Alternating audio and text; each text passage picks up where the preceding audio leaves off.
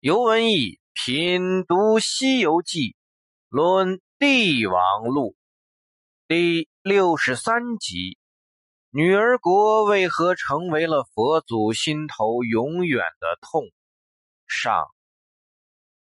自从盘古破鸿蒙，天开于子，地辟于丑，人生于隐，三才定位，遂生万物。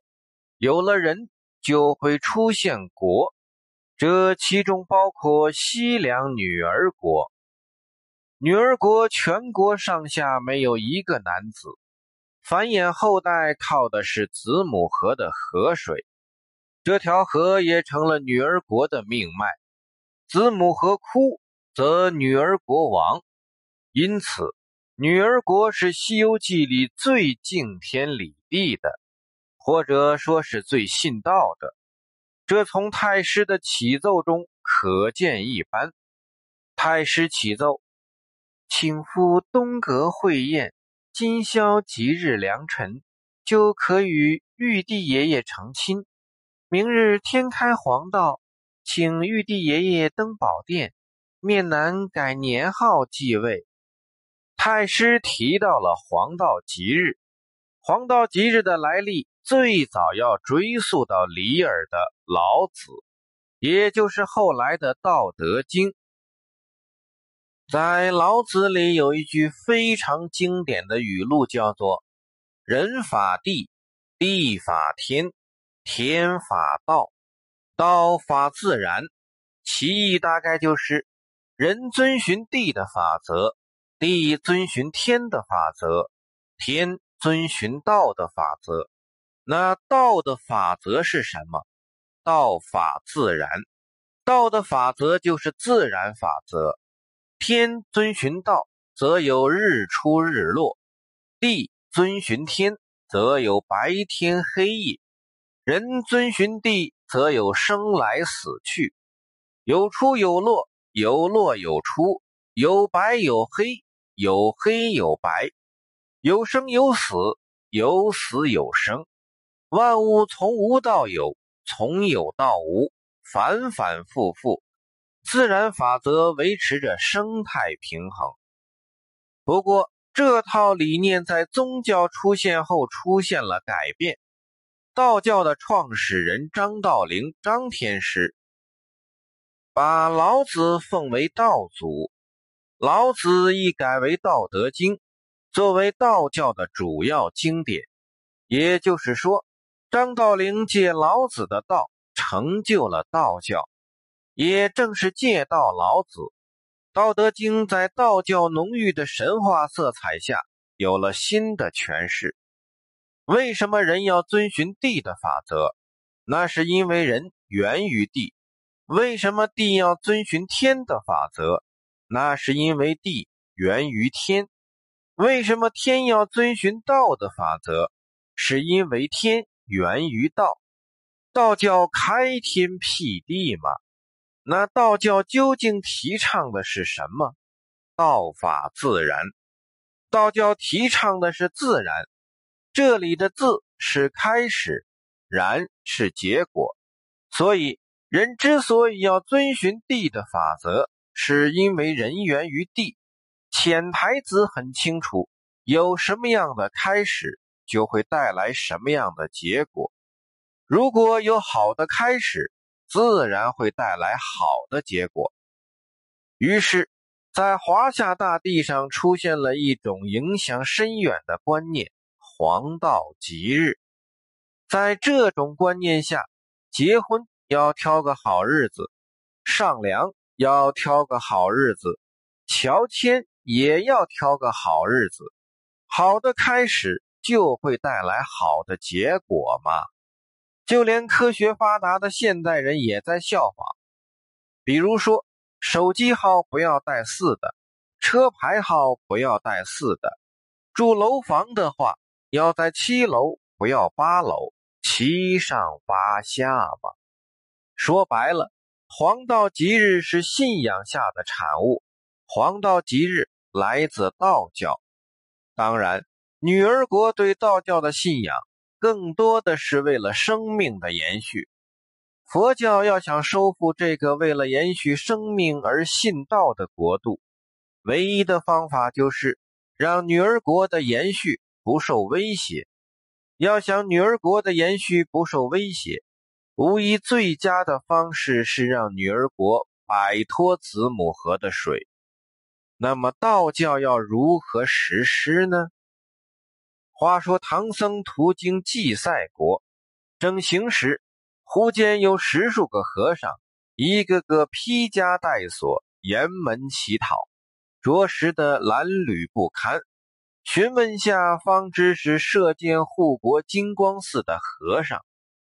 原文第六十二回写：众僧跪告爷爷，此城名唤祭赛国，乃西邦大去处。我这金光寺。自来宝塔上祥云笼罩，瑞霭高升，夜放霞光。万里有人曾见，骤喷彩气，四国无不同瞻，故此以为天府神经，四夷朝贡，年年进贡美玉明珠，交飞骏马。我这里不动干戈，不去征讨。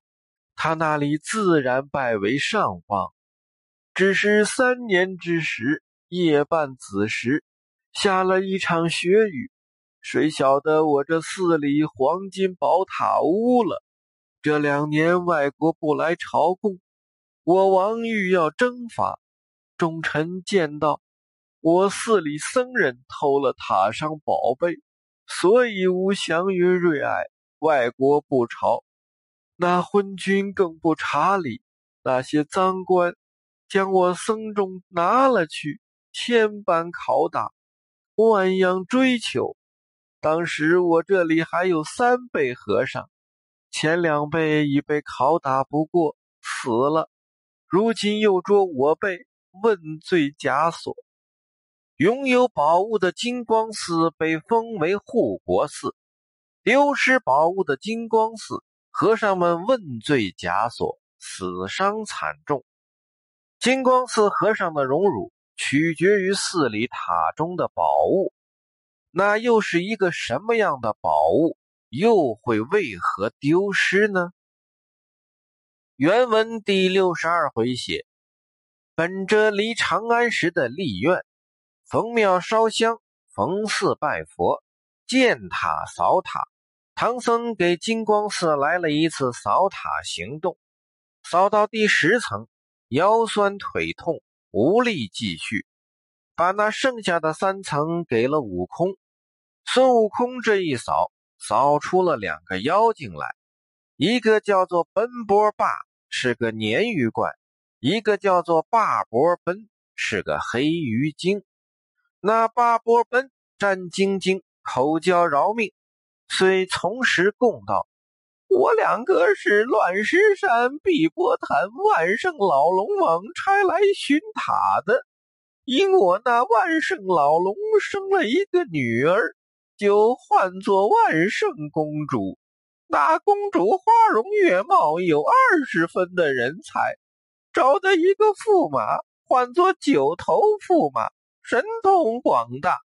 前年与龙王来此。”显大法力，下了一场雪雨，污了宝塔，偷了塔中的舍利子佛宝。公主又去大罗天上凌霄殿前，偷了那王母娘娘的九叶灵芝草，养在那坛底，金光霞彩，昼夜光明。嗯，近日闻得有个孙悟空往西天取经，嗯，说他神通广大。所以这些日常差我等来此寻览，若还有那孙悟空道士，也好准备也。行者闻言，嘻嘻冷笑道：“那孽畜等这般无礼，怪到前日请牛魔王在那里赴会，原来是他结交这伙泼魔，专干不良之事。”八波奔说的很清楚。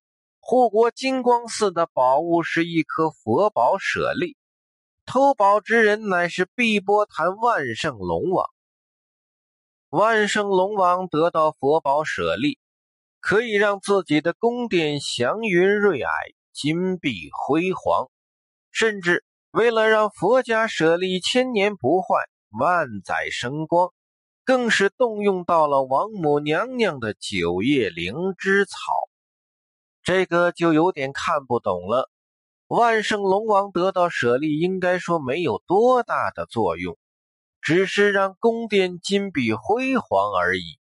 然而在保养方面却费用极高，要去偷王母娘娘的九叶灵芝草，万一被发现，那就是死路一条。而且他偷舍利的时机也很有问题。这颗佛舍利自建塔以来就已存在。要是万圣龙王早几十年去偷，这事情也就淡忘了；又或者是孙悟空过去了再偷，更是无人插手。可是他早不偷，晚不偷，偏偏选择取经队伍快要来的时候偷。如此一来，就要防着孙悟空的到来。万一防不住，又是死路一条，结果还真是没防住。万圣老龙王的下场非常的悲惨，自己死了不说，还续丧女王子爵，老婆也被琵琶骨穿了，看守金光寺的宝塔。那到底是什么原因会让万圣老龙王在一个错误的时机里？去偷这颗没有多大作用的佛家舍利呢？孙悟空说了一句很关键的话：“怪到前日请牛魔王在那里赴会，他专结交这伙泼魔，干那不良之事。”意思够明白，因为结交了牛魔王，万圣老龙才去干这偷宝的勾当。我们下回接着说。